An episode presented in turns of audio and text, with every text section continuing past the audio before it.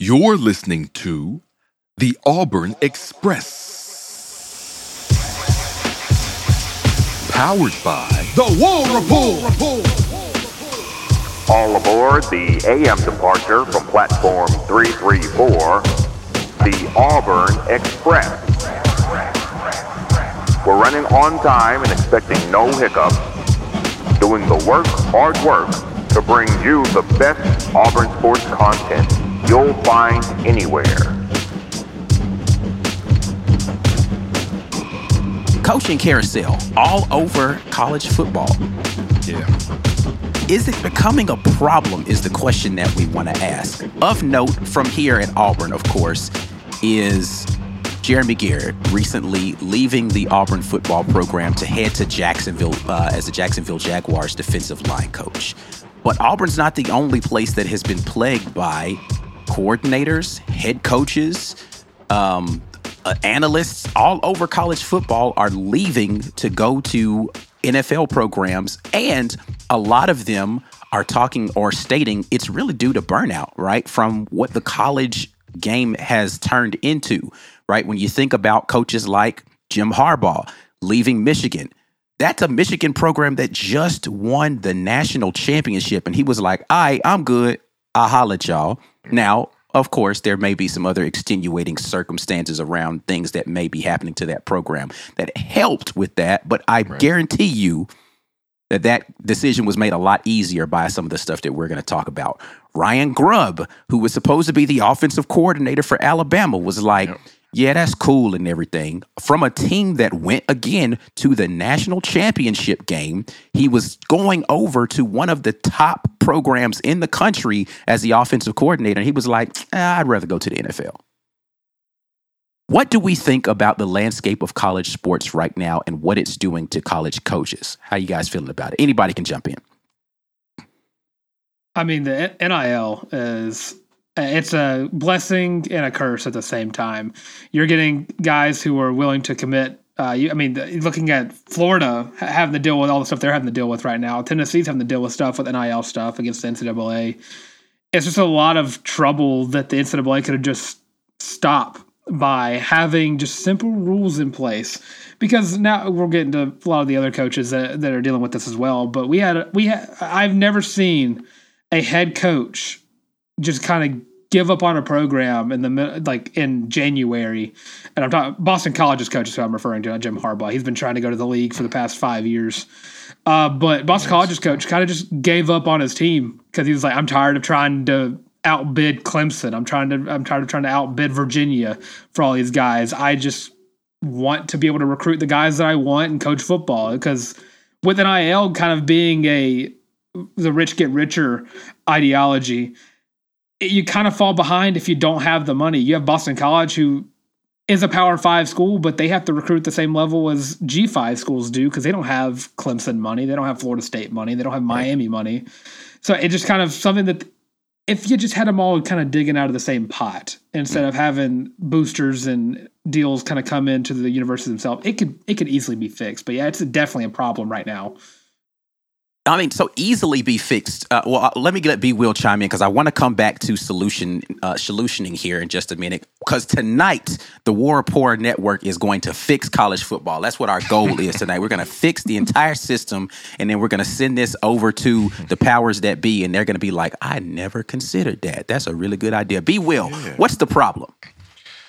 Oh, well, the problem is that NIL is completely unregulated and it's really just a sleeker legal way to get money into college players' pockets and their families' hands, which is not the problem. The problem is not that it's going to the players and their families. The problem is that there's no guardrails on it whatsoever. So anybody can get money, and that will leave a lack in some programs. Other programs, you got the money, you can have a lot better, not only player roster, but your staff will be better. This is something that once Alabama got rolling under Nick Saban, they were benefit from ahead of other people, which is more coaches, more mm. analysts. Way before it- NIL became a thing, you can't spend it on players, cool, but I can have three guys breaking down film for me, and you got one breaking down that team's film because I got more money than you. College football has never been an even playing field. I would argue that now it's still not an even playing field. Some people are going to get up, but some people are also going to drop down. Like the, the example Dylan gave about Boston College. If you don't have the money, you're not going to get quality players unless you are just unreal scouting and you can put together a team of FCS players because you have to go from one rung down, is what you have to do. Mm-hmm. So, whoever's recruiting one rung below you, if the people on your rung are scooping up all the talented players, you got to go one rung down, scout extremely well, and pull them up. And I can imagine that that is a tiring, exhausting game.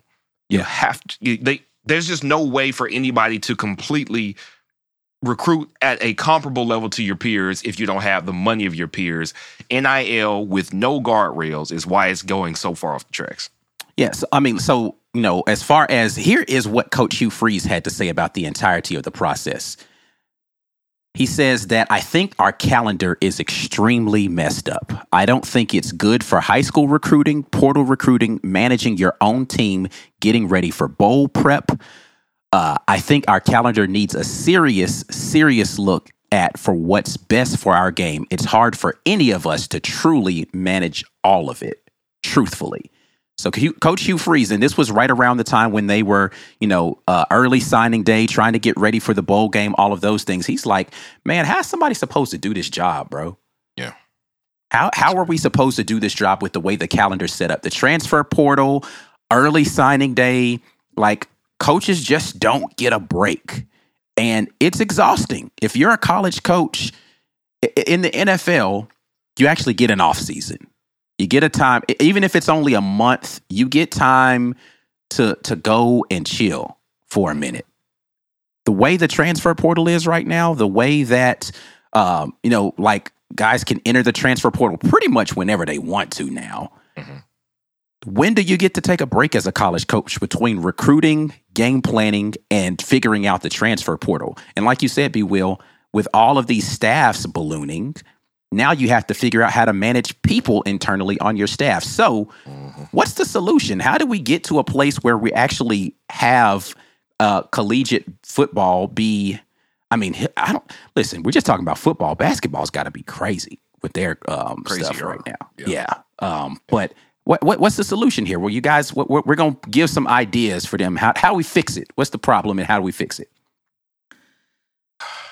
I, I think it's as easy as trying to like uh, what Hugh, Hugh said about changing the schedule. We don't. We talk about early signing day. Early signing day is no longer early signing day. Right. There's sign, there's signing day and then there's late signing day. Because right. you're talking about like you look at Ryan Williams. I know he didn't sign with Auburn, but it was like dang, he didn't sign on on signing day. No, he's actually going to go sign on signing day. We just expect everyone to sign on national signing day or early signing day. But you don't have a chance. Once you're always recruiting the same players. You were recruiting high schoolers to sign with with your team, and you're immediately right after they pin it, pin comes off the paper, you're immediately recruiting that player to stay with your team. Right. It's no longer about uh, a simple matter of you know I stay with us you're signed stay like you usually got back in back in the days before the craziness of the transfer portal because now you're you I mean you have teams like Iowa who kind of got outed by Kadyn Proctor for tampering midseason for like hey man uh, you're you're you're struggling but you know what? Man, why not? well you just got like shut why are you talking? Go ahead my bad. But if you spread it out, don't don't put bowl season, transfer portal opening, and early signing day in the same month, because you have coaches who are trying to game plan and recruit at the same time while also trying to get ready for Christmas. Like you have family time, team time, and recruiting time all in the same month. If you just spread it out a little bit, and don't give teams the opportunity to. to if a coach leaves, sure, why not? I, I understand it, but at, at a certain point, you've got to put a a stop on when teams could enter the portal because I don't really care that happened in Alabama, but for like Michigan, they Jim Harbaugh Jim Harbaugh left, and then all of a sudden it was open season for them, and they couldn't bring anybody in. So you're kind of just screwing everybody just because your coach tried to, uh, for Harbaugh's sake, went for a better opportunity to go to the go to the NFL. You you're ruining these opportunities for these coaches because like Boston College's coach kind of got tired of it, got up and left, and now Boston College is up for grabs. It, it's just turned into NFL free agency at this point. Well, of course, Bill O'Brien took the Boston College job. He left Ohio State's OC position to take the Boston College job. Then Chip Kelly left the USC head coach position to take the uh, um, Ohio State offensive coordinator job. It's it's, it's ridiculous. But I, I'm going to agree with you on the schedule. The only thing that actually makes any sense is to let the football season play out completely, championship included, like not the regular season. All postseason games play out, then the transfer portal opens. And I know that that pushes back uh, signing day because you want to be able to. I think it's okay if signing day still happens in early mid December, but you don't need to have to I, worry I think they about. just need to have the one though, right? Like I don't Yeah. know what the point of the second Well, signing day is anymore. because some kids don't. I guess you could. Well, I'm not saying I'm not saying it only needs to be earlier. I'm saying you need to push it back so that they only have one. Why do you have an early signing day and a late like let it be like I in see why. January? It's the pageantry. because you have to be able to. If you want to start in the spring, you have to be able to enroll by the spring. So you have to make that decision before then. Yeah, man. I don't I understand that they're wanting to get these kids in as freshmen earlier and earlier, man, but let them let them finish high school, man. Like you're you're affecting high school football at that point in time too. I mean, Like- yeah, Let kids be high school kids until the end of their like some of these kids aren't even getting to enjoy the end of their senior year because they're Right. already moving on and they're on campus before their senior year ends, man. Like let them be high school kids for as long cuz listen, man. Hey, bro, life you're not going to get that back. The your the last days of your high school year, you ain't going to get none of that back, man. Yeah, but I mean, how much you look back at high school, be like, oh man, what a magical time. A lot of people do. I don't care nothing about I it, but I'm saying it's, it's, there's a lot of people um, that absolutely remember high school as a magical time. So, like, I mean, okay. you also got some of the money aspects of it. You have kids not the even money's the not, biggest aspect. Let's be not clear. well, them not ignoring their the end of their senior year, but you have some players who are just completely ignoring their junior year going in straight into college as like a 16 17 year old uh, and that that's also kind of messed up because you know let the let the kids you know graduate high school at the bare minimum don't just have them reclassify i feel like there should be some kind of rule against the reclassification of a high school player rather than you know and I, this could just be me being salty about Ryan Williams, but I don't feel, feel like Ah, I'm man, hey, man, he don't want to come here anyway. It's all good. It's all good. yeah, good. but class 2025 guy turns to class 2024 guy. I what's the what's the transcript look like? Come on, he, there's no way he graduated a year early in high school. It can happen. We we actually um Bir- Birmingham, Alabama. We I was at uh, I went to Ramsey High. You know Ramsey Rams. Everybody out there. We didn't have a football team, by the way, so that's how old I am. We split up the senior. By the time you got you to your senior year, you didn't have a whole day of classes to take in the first semester and second semester. So we got out of school halfway at like noon ev- every day of our senior year. So we absolutely, and that's before nobody, we're not talking about because we're athletes. We're just kids and we got all our classes and we got all our credits. And we could have taken like an extra elective just because, but it would have been, there was nothing you need for graduation anymore. So you absolutely can finish in three and a half years. So I think that's fine because it gets you on campus. And honestly, as somebody who needs, uh, we need more talent in here. We need an influx of this young, great high school talent. Yes, let them get here in January so they can start spring camp. So they So we start. haven't fixed anything yet. What are we going to do to change this calendar? Okay, we so that's what I was. Okay, so I was getting to it. Okay, we are going to not allow any transfers to happen. None. The portal doesn't open until after the national championship game. okay. That's when it opens. It is a 30 day window. Yes, that means. Ugh, now I'm rethinking this already because you miss sign up. You miss the, the the start of the next semester Right. at your next school. Yep. So you can't get in there in spring for the next school if you're not letting them transfer before that window uh, enters. Because you just because just entering the transfer portal is one thing, but you have to figure out what school you're going to get registered at that school, and like that's a lot of stuff that's got to happen in a short amount of time. And you're not really giving time for the schools to re-recruit guys unless you're letting they they can announce a an intent to hit the transfer portal earlier than that, which they could mm-hmm. always have done. They just they weren't aren't officially in. So like, how do you figure all that stuff out. Well, don't you already have students that are student athletes who are already doing that? Because if your coach leaves in January, you're already in classes. and Right. then all of a sudden you're Yeah. like, oh, I'm going to transfer out anyway, so then you might as well. I've It we're only does five days in limit- class. it does limit where some people can go because there have been cases where they were primed to go to one spot, but they couldn't because that school's semester had already started. So you're just screwed. Like you can't get into that school. It's, I mean, if you had done it discreetly, you know, somebody would have made a way, but everybody knows that you just jumped in the portal yesterday and it's February. You're not going anywhere, so you're stuck. Yeah, because again, because of the school aspect of it, you can't actually leave because it's not like you, you can't just not be in school. That it now you could just not be in school, but like in order to maintain your eligibility, scholarship path towards your you know pr- progress towards your degree, all of that stuff, right? Like. Right. We can't just ignore the school portion of it, and that's I think that's the thing that everybody wants to skip past is that there's mm-hmm. actual school that has to happen amidst all of this other stuff, or it's the it's it's really truly NFL junior at that point in time. If kids aren't going to getting degrees, then that's what it becomes. So Okay. So what if everybody stops faking like it's about school and we solve the actual problem, which is you treat them with like employees, you create a salary cap for every program, and that will eliminate some of the advantage that the big spenders have that the smaller schools don't. They're employees, so they have contracts. And when they have contracts, you know they're not getting in the portal at the end of the year. Why? You got the contract, buddy. You're not going anywhere. So at least when a coach is approaching the postseason and you're thinking about your roster, you don't have to wonder, well, is my, you know, all conference D tackle just going to jump in the portal because somebody offered him more money? No, he's not. Not this year.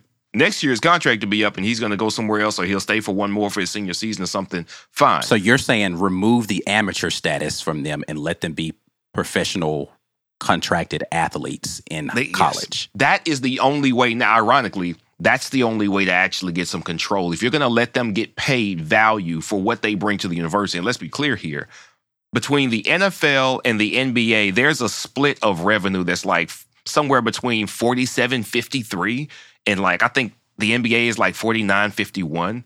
Players get 49 and they split that. They split that as far as how much revenue is reserved for salary caps for teams and how much when teams just get a big check at the end of the year. Like NFL teams, you get like 50 something billion dollars. The NFL says, here you go. Wasn't it a great year? So they get that money. The players get that money, but it's split up among salary and everything that you sold, your jersey sold in the store, and all this money comes to you that way.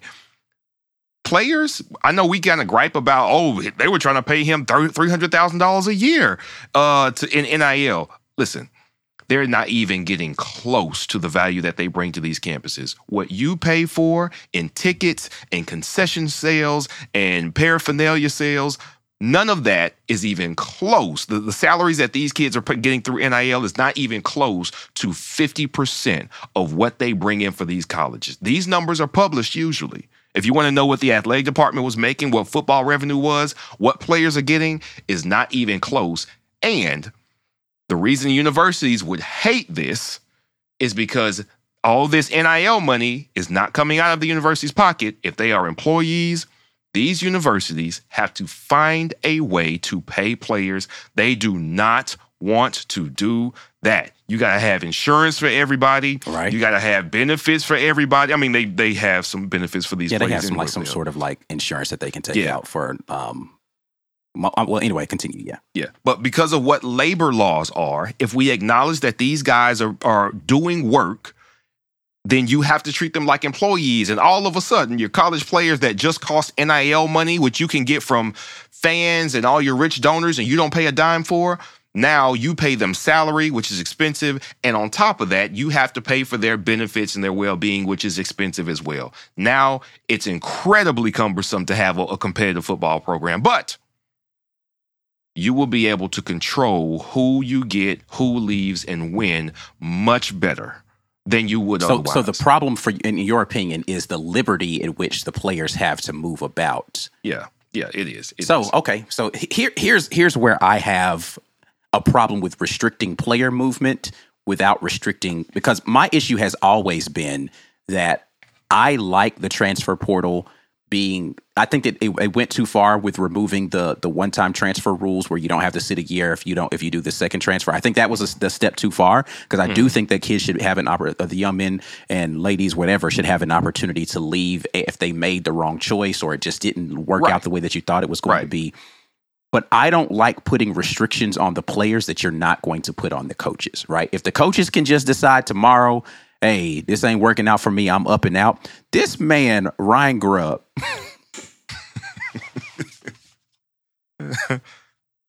Ryan Grubb left Washington to follow Kalen DeBoer to Alabama, went to a booster meeting and was like, Yeah, I'm here with y'all. And a week later was gone again, bruh. There's no player in collegiate football that could be have gotten signed out of the transfer portal reported to uh whatever like an actual thing that you're required to do under your contract and be like, yeah, I'm finna be y'all new quarterback, and then bounce for another school a week later. You can't do it. You so can't do it. That, and the coaches are under contracts. That now that's a different situation because honestly, coaching liberties with their contracts between them and the school, that's way out of hand. Like you Jimbo Fisher had a contract that paid him however many dozens of millions of dollars if he was bad enough to get fired. I don't know who decided paying all that money was a good idea if you're not good at your job, but coaches, they're running a racket, all right? I don't know how it got this bad, but I agree with you. What they probably should do is you can leave and go whenever. You're paying all that money back. Like you're paying the value of this contract, even if you didn't finish it. You signed for 20 million for four years. Okay, you want to go there? Fine. Pay me 10 million. Pay half yeah. of it. Well, which is why they have buyout language in a lot of these contracts, right? right. So if you're going to leave and go to another job, then somebody needs to buy out the remainder of this contract or a portion of that contract, or the coach has to give that. They, that, that buyout language exists in a lot of these places, mm. which is also why places like Auburn are left on the hook when coaches get fired because they're like, hey, wait a minute, you promised me five years of this contract. I've only worked two of them. Mm. So, uh, where what's my money, bruh? Right, right. Yeah.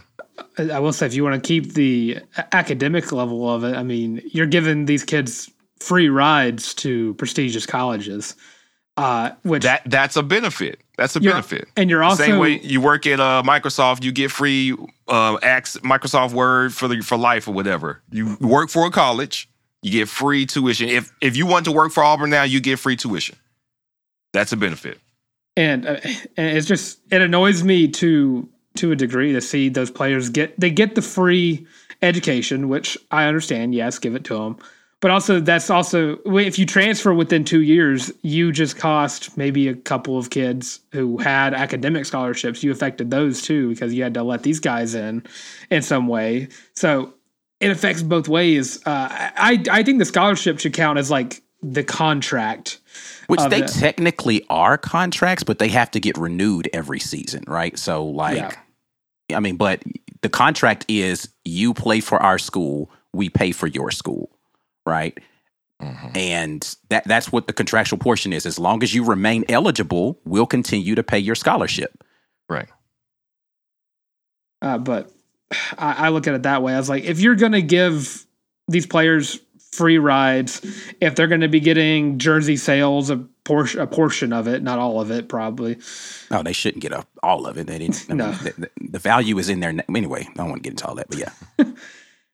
I, there should be a level of, and it, it, comes down to the coaching. And I, I think about the NCAA 14 level of it because like part of part of your recruiting for for NCAA 14 is coach trust, coach stability. You have to be at this, you have to be at the school for so long. Yeah, that does come into play. But if you have a coach that's been there a while, and you just give up on the team halfway through because and it comes back to like look at Alabama years ago. Like they had five stars who signed with Alabama just to be the backup for three years, then ball out in their fourth year and get drafted.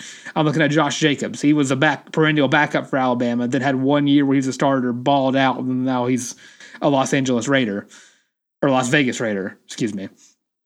And, but you, you don't have that with with other schools nowadays. Alabama can't even keep players uh, on their roster more than a year if they're not playing. Look, look at Antonio Kite. I think it's a great pickup for Auburn, but it was a guy who was a highly touted recruit. Nick Saban, the whole staff wanted to keep him, but he didn't get any playing time. and then he, he bounced. I, I believe he was one of the he transferred out before Nick Saban retired, if I'm not mistaken. No, it was after. Was it after? Okay. Oh, then I'm just speaking out of my butt then. Uh, but you have other players that do that. You just you don't get the same level of what's what's what I'm looking for here uh, commitment whenever a player announces their commitment. Mm-hmm. It- it- it's the same way with the in high school realm. You get a guy who will commit his senior year and then he'll flip his commit and then he'll flip back and then he'll flip this way, he'll flip that way. You didn't get that six, seven, eight years ago as much. It was not something that was that prominent. If if a team if a guy wanted to come to your school, odds are he was going to come to your school. But nowadays, NILs, I, I don't think we should be promising NIL money to a guy who's not stepped into the college realm Oh, so uh, that I agree one hundred. Like I think the the NIL promissory thing for a kid who's never played a single down of football is insane, right? Like, Yeah. so if we're talking about like, because that's when we talk about salary caps, for instance, I do think that they should put more hard limits because that's what happened in the NFL. They had a rookie salary wage cap where it's like, look, man, we're not going to be giving all this bread to some rookie player who might fizzle out in a Right. couple of years. So I think that from an NIL standpoint, they they probably need to look into something like that. The problem again with that is that NIL is is really about really the collectives are the only people that you can limit in that way. Because if, if somebody on their own you know proves their own value in that way and people want to pay for their jersey or paraphernalia and all that kind of stuff that's fine. But from a collective standpoint they they have to put some sort of limitations on this or it's going to be it's going to be crazy.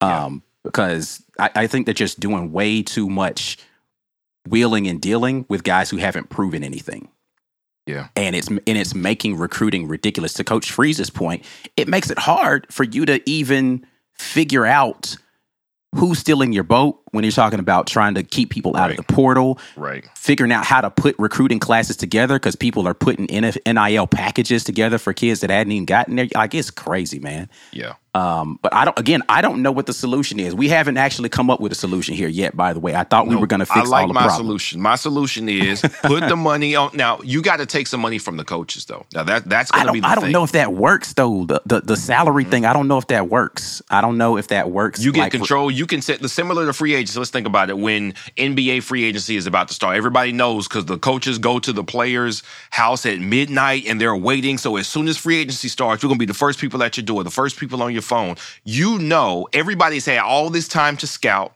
because the draft has happened. So you get your influx of new talent that's happened, and then you wait. And now it's free agency because I know who you got in the draft. You know how the draft worked out.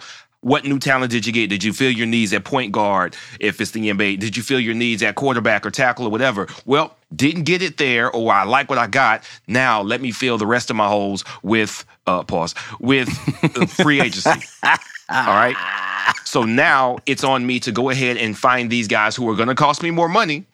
So I agree. You need to have an incoming. If you're coming from high school, there's a cap on how much you can earn. I don't care what your position is.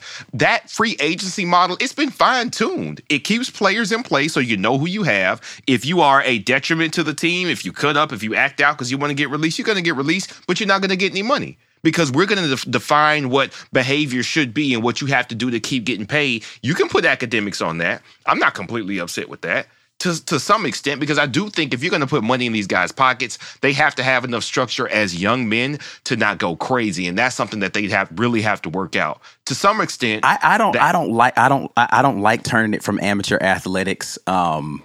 I mean, I don't know, man. I because again, I, you, you- there's there you open up a whole other can of worms when you talk about um folks that have to uh figure out like just workplace violations that you have to try to regulate and all that kind of stuff with Right. guys who are I don't know, man. It, that it, it, I think that becomes crazy when you start getting into that sort of thing, and um, I don't know. I, I I don't hate it, but I don't love it either. I think an easy fix could just be, you know, the NCAA doesn't recognize the college football playoff national champion. They recognize the FCS champion. A- At some point, the SEC, the Big Ten, the Big Twelve. I don't want to say the ACC or Pac-12 because they're going to be null and void in a couple of years. But but those the SEC and Big Ten mostly have more power than the NCAA does. If if the NCAA tries to come down on a a, a big a big dog in the SEC, the SEC's not going to let anything happen to one of their big players for winning a championship. That's just how it rolls. Uh, the SEC is probably the most powerful conference uh, in the college football realm and college sports realm over the NCAA itself. It could be as easy as just I don't want to like start a riot or anything, but overthrowing the NCAA because it, it just they're not they don't recognize the champion. They're not doing anything to and I just hit my mic. They're not doing anything to prevent this mess from happening. Yeah, They're- I mean, all the, they're doing NCAA, is- the NCAA created this by not taking action on a lot of this stuff way earlier. and, and they they're trying to fix it by going at Tennessee for spending NIL money on Nico. I am a I, Yep, Nico. all of that. yeah, what, however, I, I'll learn it whenever Just he actually Nico. proves to be good. We know what Nico. talk about. Nico. And, and the, nothing's going to happen because the NCAA, they don't have a backbone. They don't have a spine. They- all they are is a bunch of old dudes who are like, well, let's ruin someone else's life today. That's all they're good for is just making people mad. And they don't do anything except do that. They don't set rules. They don't set parameters. They're like, oh, well, you got this recruited hamburger at McDonald's. Well, well, you're getting you're getting suspended for six games. Cool. that that's that's all that they do. If the SEC, if the Big Ten, they're already working towards it regardless because SEC brought in Texas and Oklahoma. The Big Ten brought in every single, and the Big Twelve basically stripped all the teams from the Pac twelve. These conferences are getting more powerful than the NCAA can control. What are you going to do the Big Ten whenever they have Ohio State, Michigan, USC, UCLA, Oregon, and Washington all in the same boat? What are you going to do with the SEC when they have, I think, what, three out of the top five highest earning colleges in terms of sports revenue? You can't do nothing to them. They don't have power over you anymore. If you get rid of the NCAA, let the let the conferences take over the monitoring of the NIL. Set salary caps for how much you can spend. Don't give Dylan, Vander- Dylan is advocating for states' rights right now. He's like, you don't get overthrow the federal government. States' rights is what we want to go for. the capital of the SEC resides in Birmingham, Alabama, not the NCAA. that that is where that resides. But like Vanderbilt shouldn't be operating with one leg while Alabama has all four of their limbs. That's not how it should work. They're both Power Five SEC caliber schools, and actually Vanderbilt's a better college than Alabama is. So technically, maybe Vanderbilt should have more money than Alabama does. Do that, please. That ain't but. That's not no no team should be left in the dust if they are part of this conference. And I, that's not me wanting to say kick Vanderbilt out because I do think Vanderbilt does a lot of things good in other sports and academically they bring up the entire GPA of the conference uh, by a factor of one. Uh, it's just something that the NCAA has no doesn't have power anymore. Give the conferences the chance to monitor their own teams. Set limits to what those those teams, those conferences can spend. Don't give Bama, since they've won a championship in the past ten years, uh, two million dollars more than you give Missouri, who uh, Missouri might be better than Alabama next year, and Missouri's not getting this level of uh, of love from the media that Bama does, but Bama's going to get more money because of it. Give well, no, the you- conferences you, that know, chance. when they distribute these checks, the conferences do, it's equal distribution among the SEC schools. This year, everybody got a $51 million check as a part of their distribution from their TV rights and, and their bowl appearances and stuff like that. So that the after money is going to everybody. Vanderbilt what won what two three games last year, fifty one million dollars. Thank you. Great doing business with you. So that's already happening. The, the part that we can't really control is if there is a salary cap, and to be clear, I'm ta- talking about putting a salary cap on a team as employees of the university, not as NIL. There's no way to control it with NIL, so that's that that's not going to work. But So, do you want a salary cap for coaches as well? Yes, I I want them to split the re- if if teams have to pay if schools have to pay players, there won't be ten million dollars a year for a coach anymore. There just won't be. They'll have to eat some of that money because honestly, co- colleges can't afford to pay ten million dollars for a coach and then one million dollars. Like, can you imagine what if he had come back? Like Bryce Young won the Heisman, he came back the next year. Buddy, we renegotiate my contract. I promise you that. Caleb Williams, hey, I'm gonna cost you. What am I costing you out here in LA? Eight million. I'm costing you fifteen million. I'm I'm a Heisman winner. It's like I just put Grammy winner on my resume as a as a musician. I'm gonna cost more now. So when you do that, the universities are paying for other sports with football revenue. They're paying for it. Probably all stays in the athletic department, but it's funding a lot. You can't say, well, we gotta pay players, so we're closing you down, women's volleyball. No, you can't do that. unless you reformat Title IX. So you got to start taking from the coaches. And I think you probably should, honestly. I, I know the coaches have a hard job, but if you're going to make their job more manageable by controlling the, the schedule of everything that happens in college football, by controlling the turnover from the players, then why not go ahead and knock your salary down some? Because let's see how bad you want to win. You still need good players, right? Well, the salary cap, for, you're probably not going to get any coach that makes more than $5 million a year. I think they'll survive somehow. They'll scrape by with $5 million a year. I think they'll be fine. I'm talking about like Nick Saban. He retired now, but Nick, 5 million. You cool? Yeah, I'm cool with that. Yeah, you cool with that. It's $5 million. You told me I can't put two stories in my mansion? What are you talking about? I, Oh, man, I, I need, that, I need for those $5 four million. Come on, man.